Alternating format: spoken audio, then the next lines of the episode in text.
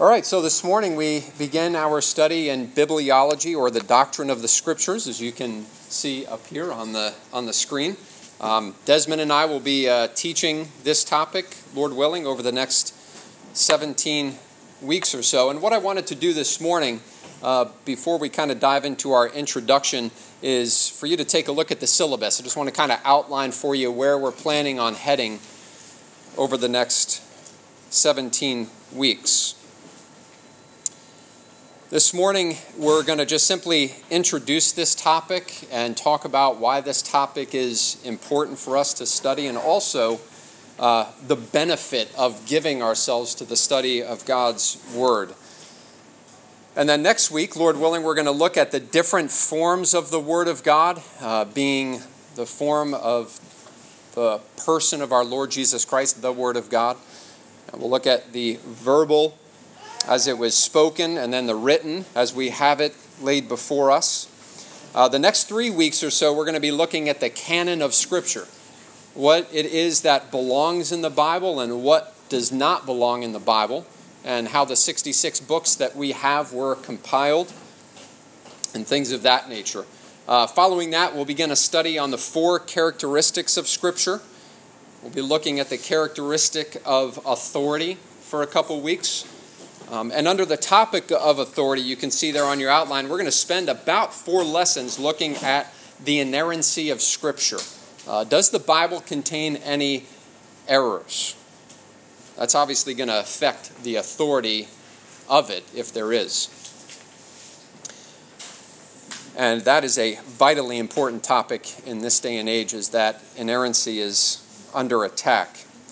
We'll then spend a week looking at the clarity of the Bible. Is the Bible clear enough for even the babe in Christ to understand the contents of it, or is it only biblical scholars who can truly understand the Word?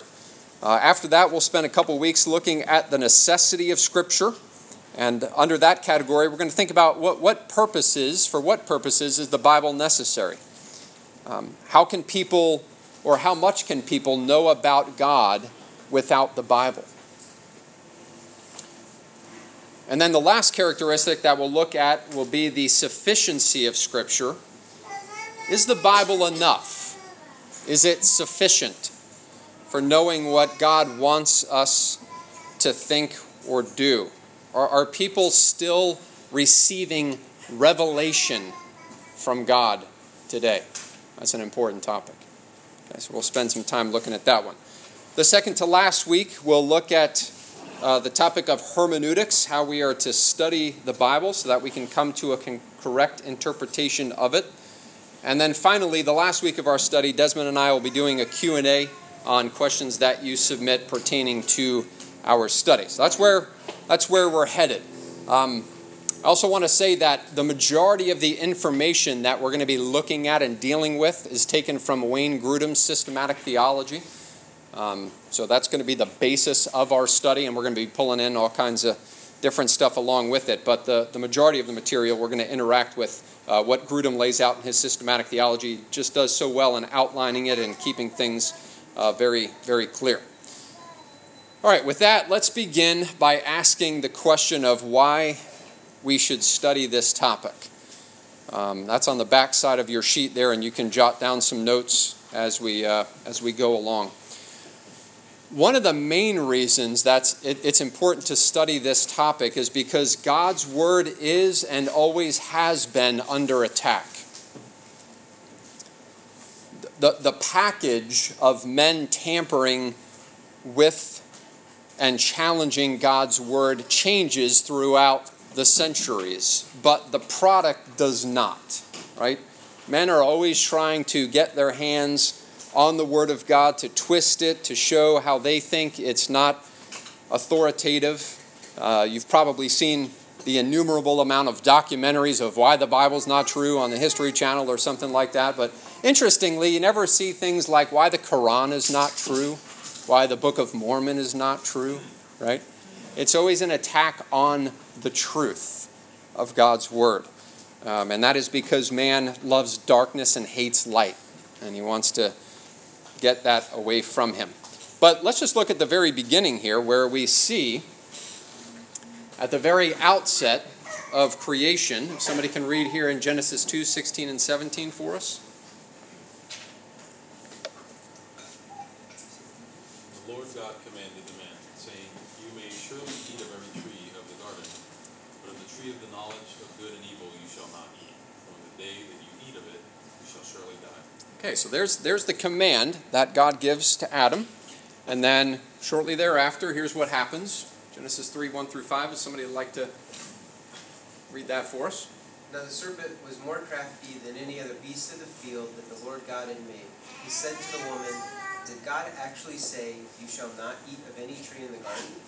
And the woman said to the serpent, We may eat of the fruit of the trees in the garden, but God said, You shall not eat of the fruit of the tree that is in the midst of the garden, neither shall you touch it, lest you die. But the serpent said to the woman, You will not surely die, for God knows that when you eat of it, your eyes will be opened, and you will be like God, knowing good and evil. Okay, so there you have a direct attack on the Word of God right at the very beginning. Did God actually say? Challenging the authority and the clarity of what God had said, and then twisting and showing around, okay, God did say that, but here's why he said it. Right? So Satan brings in his own hermeneutic here and tries to interpret the Word of God for Adam and Eve. And so we see that right at the very beginning, attacks happen on the Word of God, the authority of God speaking. Now, what attacks do we see on the Bible today? One would be, and I'm just going to name a couple here, there's more than this, but one would be uh, postmodernism, which essentially says that there is no universal truth, right? What's true for you is true for you, but not necessarily for all mankind. That's good that that's what you believe and that's a truth for you, but that doesn't mean it's a truth for everybody else. That this mindset that is so prevalent in our day, it really calls into question the authority of God's word. When God's word becomes so clear and makes statements like this, all have sinned and fall short of the glory of God. Okay, that's true for everybody, but not everybody would agree with that truth. And a kind of subset of postmodern, postmodernism is liberalism, which unfortunately is also far too common in many churches, not just the world, which we'll look at here in a second. Uh, this, this mindset believes that you can't really take the Word of God too seriously because it's inaccurate in certain places and outdated in other areas. There was an interesting uh, article in Newsweek about a decade ago, and I'm going to go, to, go ahead and uh, read this for you. Okay, so this is an editorial in the News, Newsweek.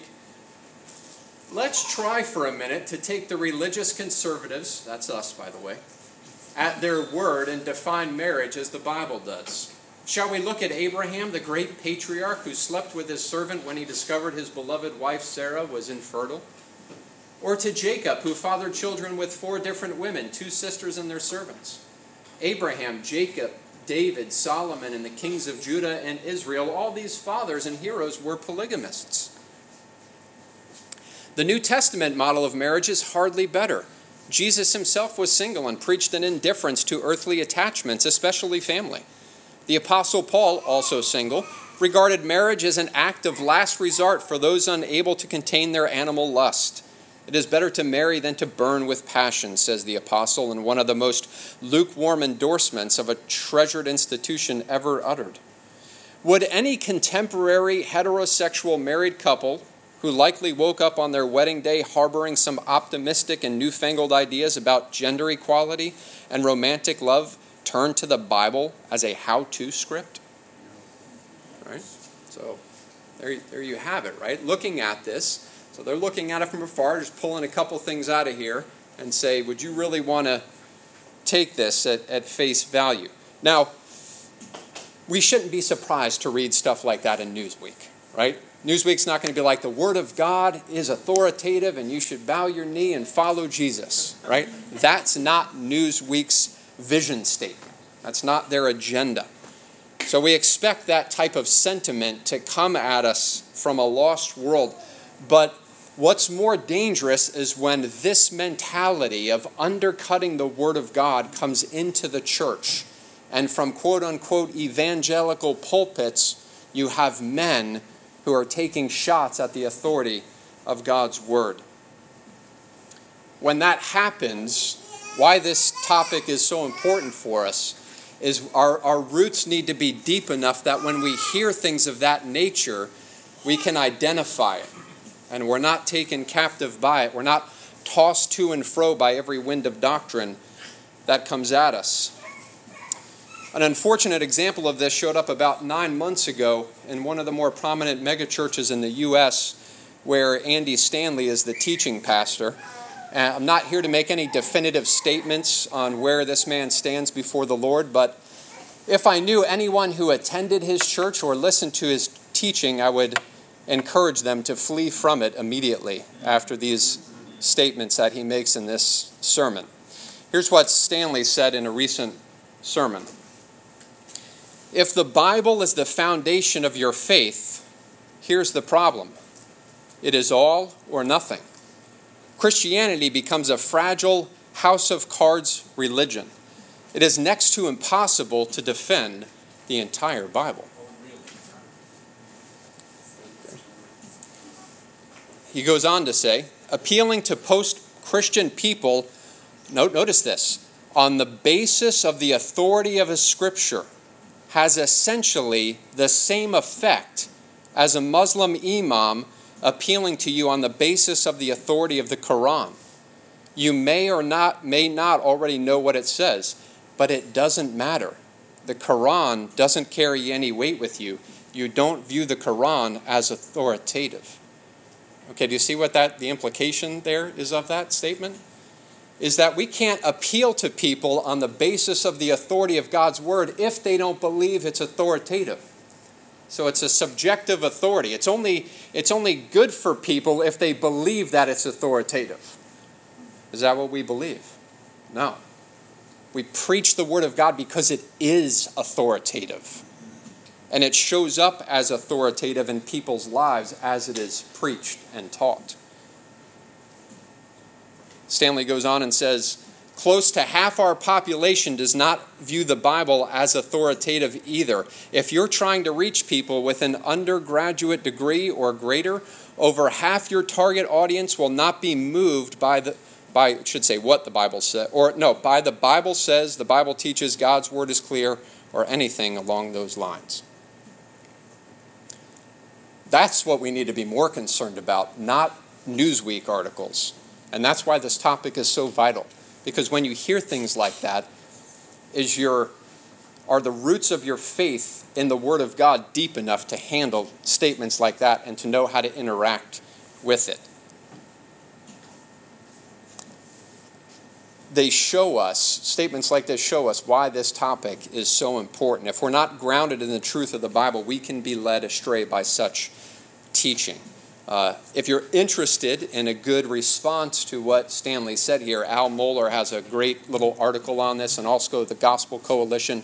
Jared Wilson wrote a really good uh, response to this as well. Uh, very sound responses and uh, loving responses, I would say. Another benefit of studying this topic is to give you a solid foundation of confidence that the Bible you read is truly the Word of God. And therefore, because it is truly the Word of God, it is to be obeyed joyfully. And I say obeyed for a very specific reason. We can claim that we believe that the Bible is God's very word to us, but if we don't obey it, do we really believe it? Now, now, I'm not speaking about sinless perfection. None of us are there. But we're giving ourselves to the Word of God continuously because it's true and because we want to walk in obedience to all that God says. Uh, in the May 29th, 2007 edition of the Washington Times, 47% of Americans said the Bible was the inspired Word of God. Right? survey went on to say this is interesting. Okay, so 47% of Americans said the Bible is the inspired word of God. The survey went on to say that 48% of Protestants believe that the Bible was the inspired word of God.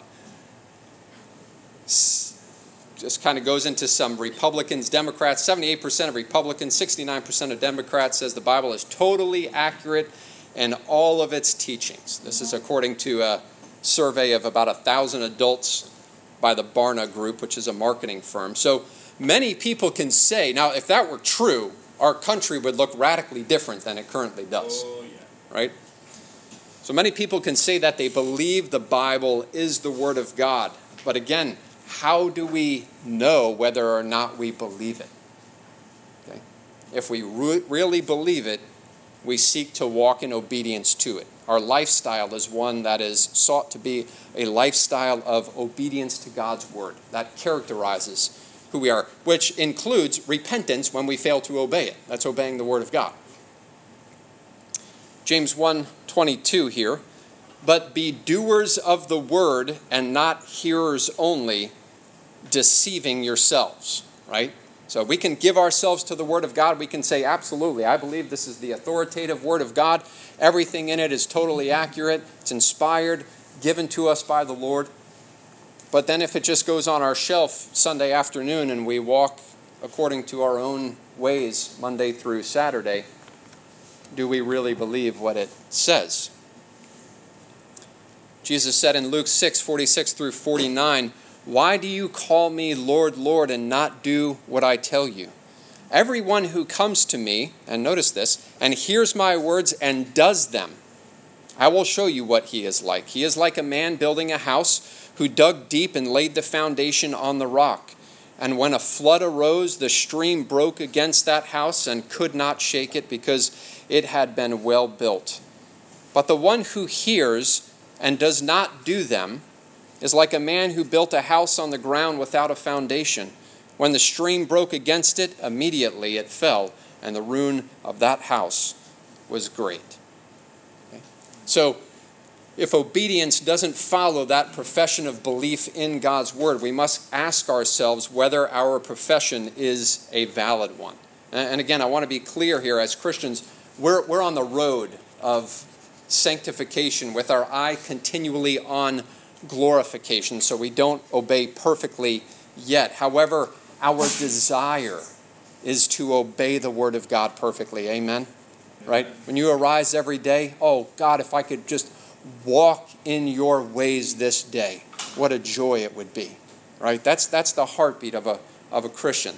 So this topic is important to remind ourselves of the reality of what this book is that God has given to us and how that should affect every area of our lives. All right, any comments or questions before we go on to another reason we should study?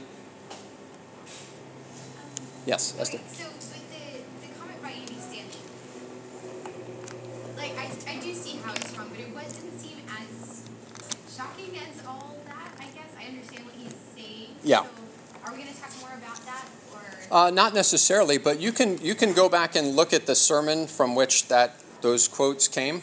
Um, the Gospel Coalition. If you go on the Gospel Coalition and look at, uh, just type in Andy Stanley. Jared Wilson has a comment by him, and then Al Mohler as well. If you go to Al Mohler, he's written an article article about that, So this and is you can see. right? This is recent. This is August of last year. Yep. I, I think, in my opinion, I've always liked Andy Stanley very much. Yeah. But I have noticed he's declined over the last couple of years. Yeah. Two or three years as I've listened to him, I pick up things like this, and so I think, in my opinion, my response is to pray for him. Yeah. No doubt. Because I Yeah. think he's been, he's been influenced by different things like we all can be. Yes. You know, Exactly. like the world and popularity and stuff like that. Definitely. And so I think we need to pray for him because Yeah. he didn't start out. No. Yep. Yeah. I agree. I agree. Does his father differently? I'm not sure. That's a good question. That's a good question. Not It's good definitive on that. that the voices Yep. out there that proclaim to have Christianity as a banner Yes. are not necessarily that, so we need to have. Yeah, this absolutely. Sure here we get taught the real thing, but we Yep. also need to discern that out there. Yep. And, and we all have radios and internet, so Yep. we're all exposed to that, so we Right. can't say, hey, I'll grab the tube. We have to know, you know, if, if you call yourself a Christian, well, I need to check out really what do you mean by that? Yeah, absolutely.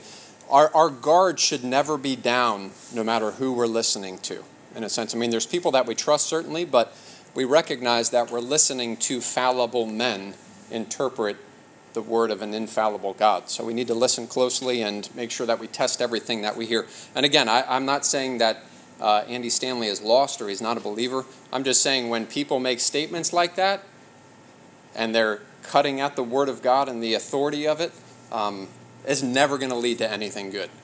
It's never going to lead to anything good. I'd just like to, to tag on what you mentioned about the Barna poll. Yes. I think if you, polls basically are only created for one reason, Yes. and that's to change our belief system. Right. Or Right. change what we think is correct. Yeah. And if you look at the Barna poll and some of the outcomes of some of the things that have come from the Barna poll Yeah. about how man should be uh, desiring certain ways, sermons should be held, preached only short, uh, how uh, it should be more of a market-driven church. I mean, it Right. goes on and on and Yeah. on. Yep. And uh, I think the authority has to be our word. Yes. So when we start listening to polls, I don't know, I always, a little red flag goes up and says, wait a minute. Yeah. I love uh, what D. Martyn Lloyd-Jones says, that you have to think constantly, because it's very easy to be fed information, and pretty Right. soon you, you begin to accept things. You Right. can't. Yeah. You have to say, wait a minute, let me Right. look at this more closely. Right. What does the word say? Right. Yep. Absolutely. Amen. Amen. Yes, Rusty. So I remember hearing um, that there was a big debate in the Catholic Church uh,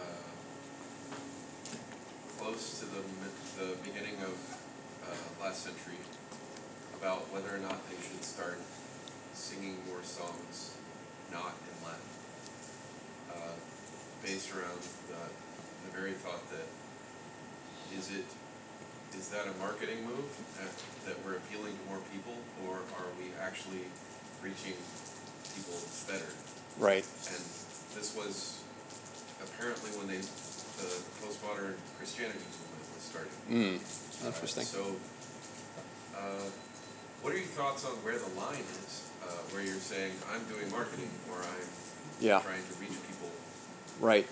Well, I think how we have to understand as we look at the scripture, how does the scripture tell us that we are to reach people ultimately? And that's through the faithful preaching of the word of God. So that can look different in certain contexts as far as how you might be doing that. Interestingly, when Arnie was here the last couple weeks, um, we I had dinner with him on Thursday night, and we were kind of talking about the culture in the Philippines and how that dynamic in the Philippines is, is a little bit different than it is in America. And um, his, his style of outreach might look a little bit different than ours does here because of the cultural context. But what is true for anywhere that we go is the Word of God is the basis upon which we appeal to people once we get into those cultural contexts. And, you know, we're meeting with people for three months and building relationships, or you can just kind of walk out on the street and kind of talk to people. Americans are more, much more open to that, to just go up and talk to somebody on the street and they'll be willing to talk to you. Whereas in the Philippines, Arnie was saying, you can't really do that. You got to really, you know, interact with people more in your homes and, and things of that nature. Um, so I don't think the issue is as much. I think you have to just understand the context in which you're in to know uh, how you, the, the way that you want to try to reach people, but what you're going to reach them with remains the same no matter where you go. And that's, that's the Word of God. So there needs to be flexibility in that, in that cultural context, but never flexibility on how we reach them with the, with the truth of God's Word. Peter. I'm gonna say, yeah, understanding, Yeah. uh, that I think the problem there is that there's like a subtlety, it doesn't sound so like, oh, you know, goodness, but the issue is that in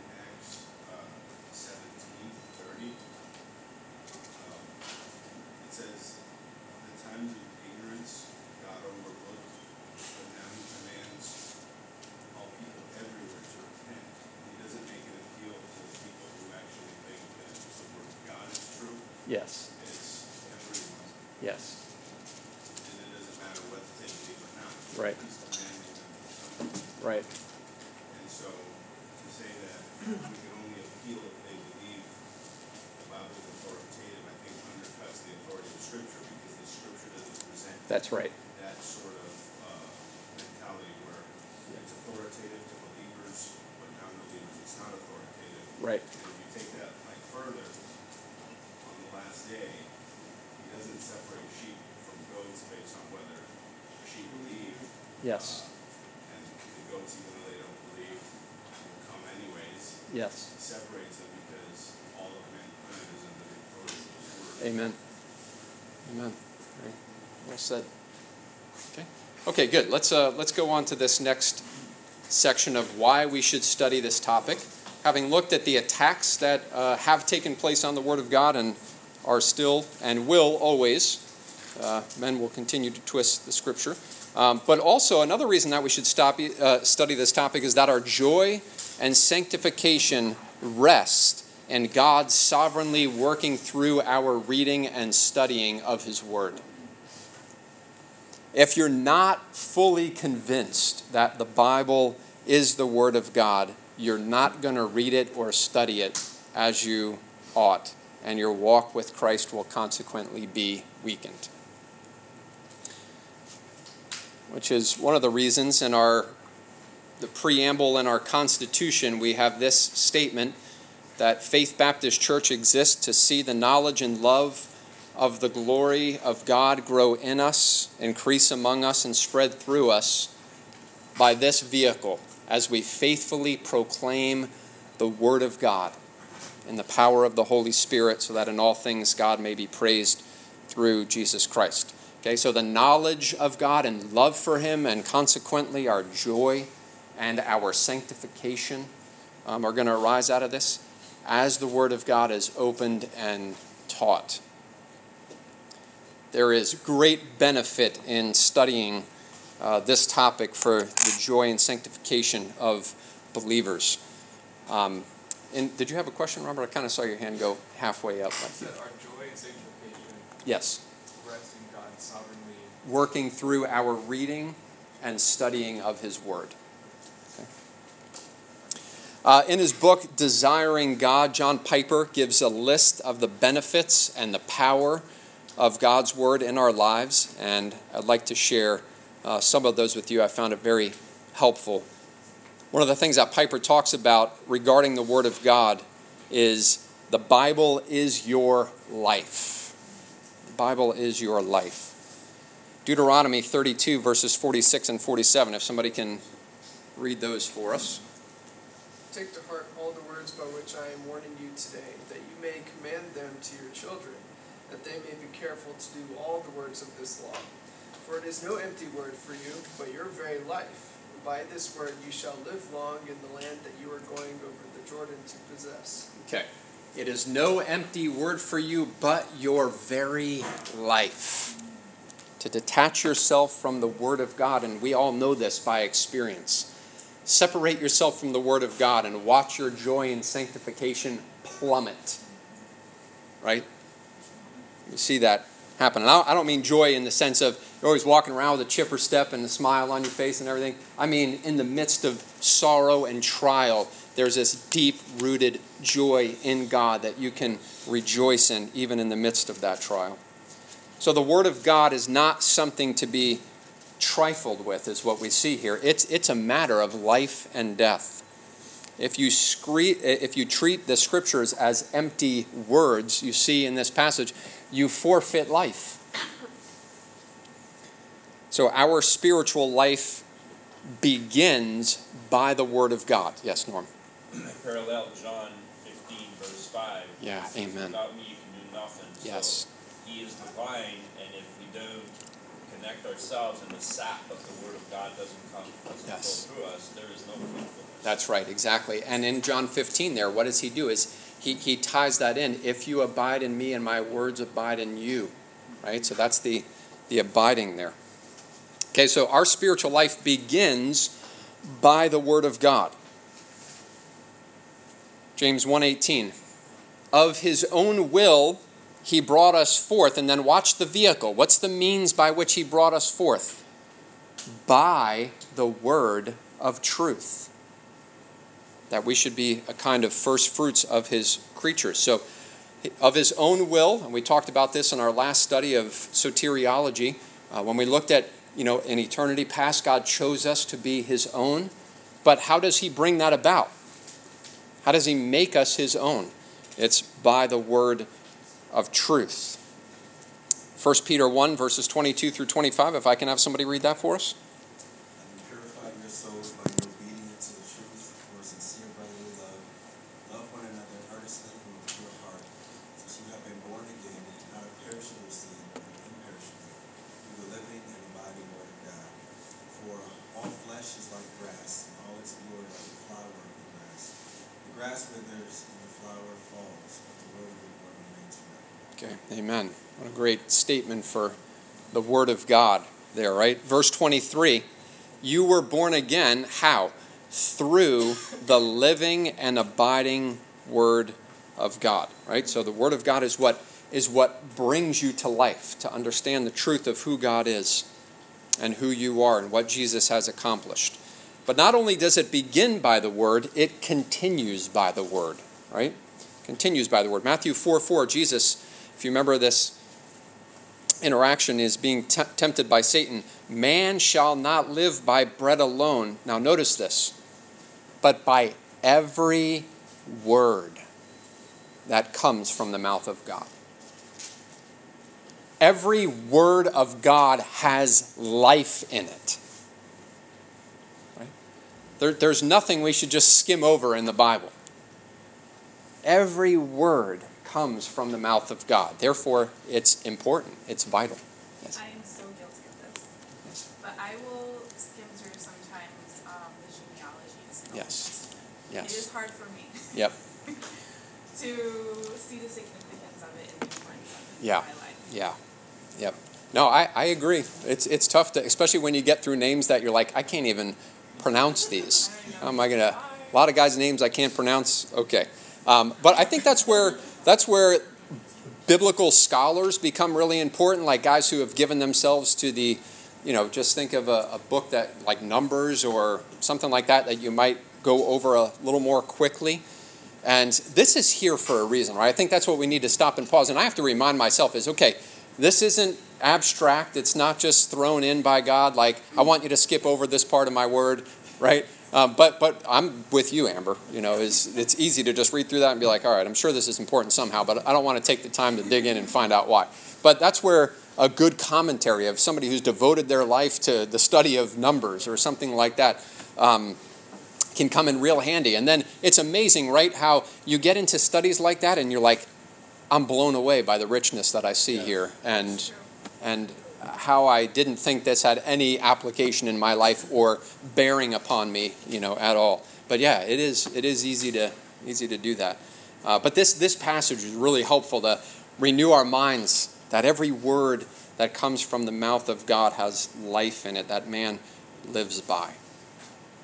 Okay, go, going on here, Piper talks about the word of God uh, brings forth and sustains spiritual life because it brings forth and sustains faith. Okay, that, that's the other benefit to it. It brings forth and sustains faith. John 20, verses 30 and 31. Now, Jesus did many other signs in the presence of the disciples, which are not written in this book. But and then notice what John says here. Okay, here's, here's my thesis statement. This is why I wrote this. But these are written so that you may believe that Jesus is the Christ, the Son of God, and that by believing you may have life in his name. Okay? So it brings forth faith. The reading of the Word of God brings forth faith. Romans 10 17. So faith comes from hearing, and hearing through the Word of God. Okay?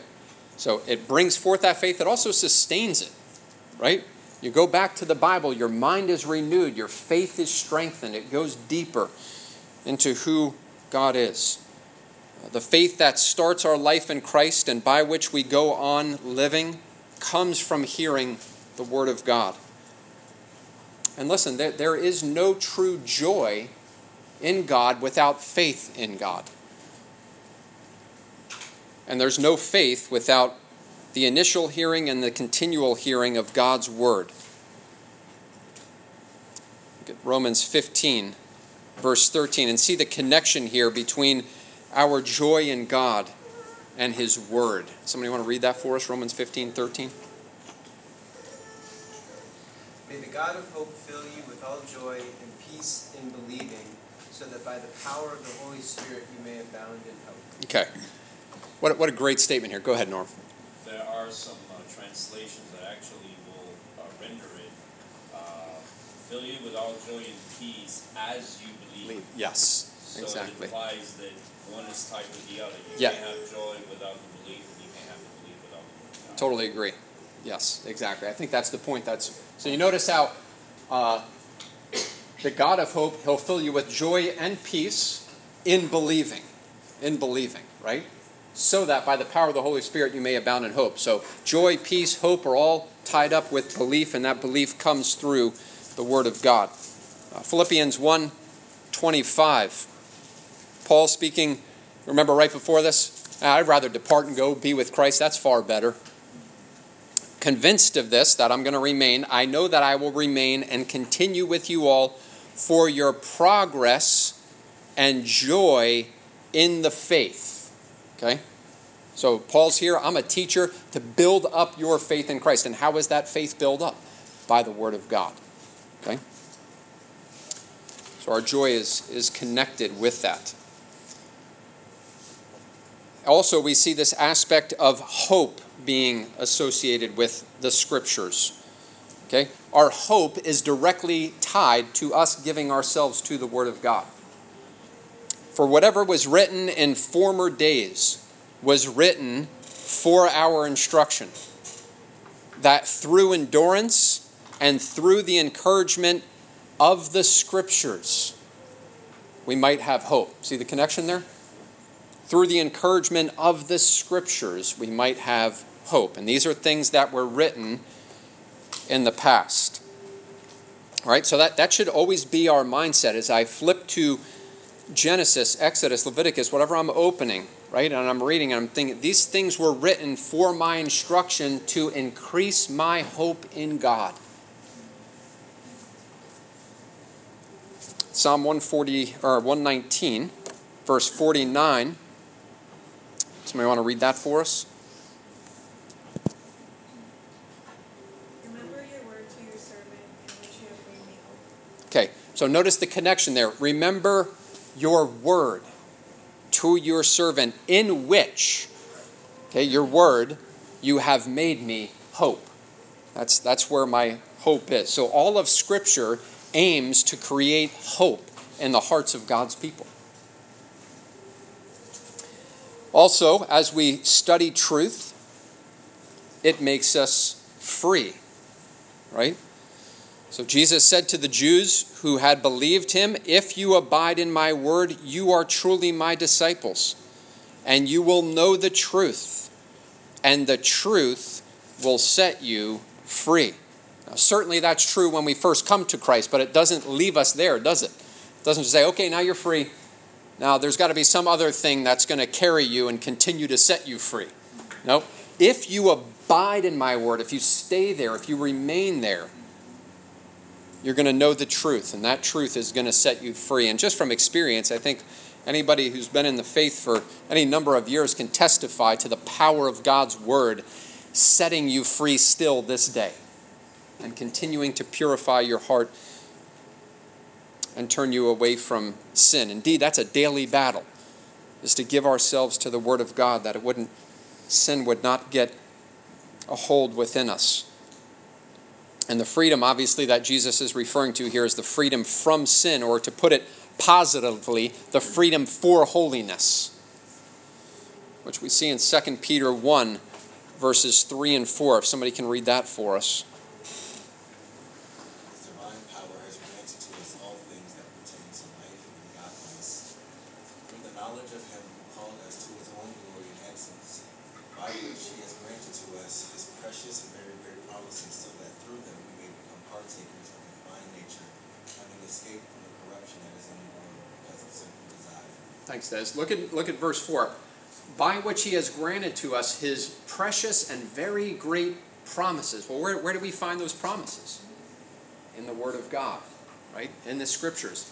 So that through them, those promises, you may become partakers of the divine nature. You're being conformed into the image of Christ. And as you give yourself to the study and the reading of God's Word, that happens, right? You become more and more like the one that you're reading about as He has caused us to be freed from the corruption in this world because of sinful desire. Another benefit to the Word is that it makes us wise unto salvation and in salvation. Right? 2 Timothy 3, verses 14 and 15. Paul's testimony to Timothy here, but as for you, continue in what you have learned and have firmly believed, knowing from whom you learned it, and how from childhood you have been acquainted with the sacred writings. And then notice this, which are able to make you wise for salvation through faith in Christ Jesus. Right? So that's where our, our trust is is when I'm talking to somebody about salvation, I'm not trying to come up with the latest analogy that I can think of to make this more palatable to them. I want to explain the scriptures, the Word of God, because it is through these that they're able to become wise for salvation through faith in Christ Jesus.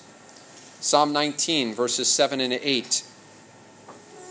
The law of the Lord is perfect, reviving the soul. The testimony of the Lord is sure making wise the simple. That's what the Word of God does. It makes wise the simple or the ignorant or the foolish.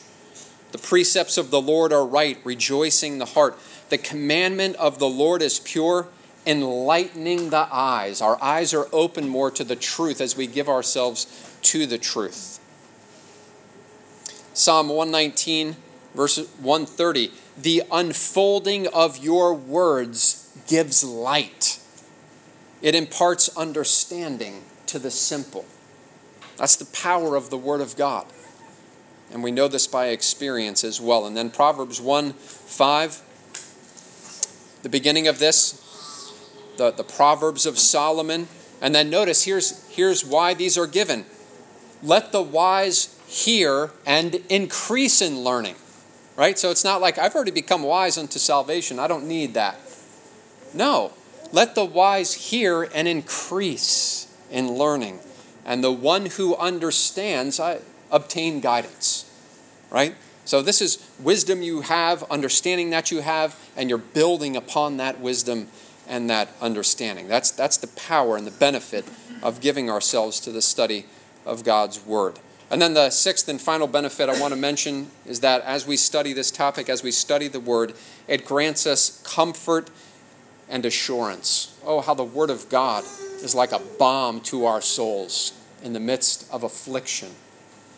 As we walk through this world, fighting against the sin that remains within us and the temptations that are outside, the psalmist said this This, notice, this is my comfort in my affliction.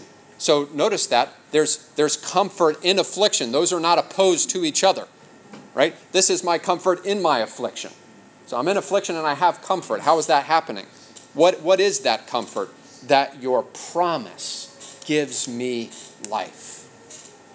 All right, there's the comfort. Verse 52 When I think of your rules from of old, I take comfort, O Lord. Isn't that great passage? So I give myself to the thinking of God's word and meditation upon it, and I'm comforted, I'm strengthened by the promises that God has given me in His Word. And then 1 John 5 13. I write these things to you who believe in the name of the Son of God. Notice that. You believe. I write these things to you who believe. You're a believer. But your assurance gets rocked every now and then. I write these things so that you may know that you have eternal life. Right? That's the power of God's word. It brings us comfort and assurance. So, hopefully, you can see why this topic is important for us to, to study and to give our minds to, that we might be filled up with the truth of God's word, and that the understanding of our minds gives way to joyful obedience to God's commands. And in this, it demonstrates our love for God, our love for one another, and our love for the lost world that surrounds us. I want to conclude by sharing with you the testimony of Martin Luther and his bold stance for the Word of God. And this is appropriate in light of this being the 500th anniversary of the dawn of the Reformation. Luther was summoned before the secular and ecclesiastical rulers of his day who had the power to put him to death for his view and his teachings concerning the Word of God.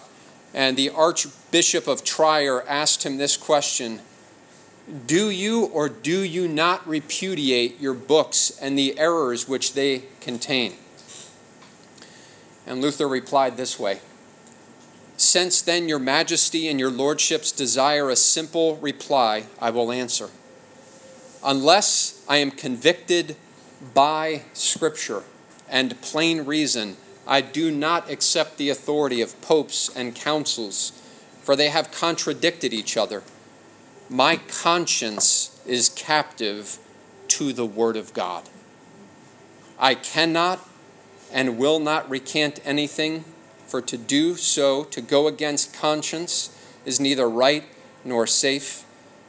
Here I stand, I cannot do otherwise. God help me. There is a man, along with many others throughout the history of the church, who have stood upon the authority of the Word of God. These weren't men who looked at this and said, I hope this is right. Or, I think most of it's right, but there's probably some areas that aren't. These are men who were fully convinced that every word that we read is given to us by the authority and inspiration of the Holy Spirit. After this reply from Luther, he left the council. Nobody knew what happened to him. Uh, most figured that he was probably kidnapped and killed for his response at the Diet of Worms. The famous artist Albrecht Dürer wrote this in his diary concerning the disappearance of Luther. He said this I know not whether he lives or is murdered, but in any case he has suffered for the Christian truth. If we lose this man, who has written more clearly than any other in centuries, may God grant his spirit to another. O oh God, if Luther is dead, who will henceforth explain to us the gospel? What might he not have written for us in the next 10 or 20 years? Well, the reality was that he wasn't dead, and he would go on for the next 25 years to uphold and propagate the truth of God's word along with all the other reformers that had been shackled in ecclesiastical tyranny for so long. And, and how we should pray as we dive into this study over the next 17 weeks that we would treasure the Word of God as much as they did. That we would be willing to die for it if necessary, as they were and as some of them did. And that is what this class aims to do, is to strengthen your joy and your confidence in the Word of God to that end. Amen? Amen. All right, well, let's close in, in prayer. Father, we thank you for the time that we've been able to spend looking at the importance of this topic. Father, we confess that our lack of obedience at times betrays our profession that we believe that what we hold in our hands is the very Word of God. And so we ask that as we study together over these next three or four months, that you would grant the roots of our faith in your Word to go deeper, and that truly it would manifest itself in a greater love for you, displayed through obedience, that your name would be glorified. Oh, Father, how we need to stand upon the truth of your word as we watch a society around us that continues to deny it, and we watch some within the church deny it as well. Give us grace, Father. We're weak, we're feeble, we're unable in and of ourselves to hold fast to the Word of God as we ought. And so we beg for your Spirit through your Word to strengthen our faith in it, that in all things you would be glorified. And we thank you for this in Jesus' name. Amen.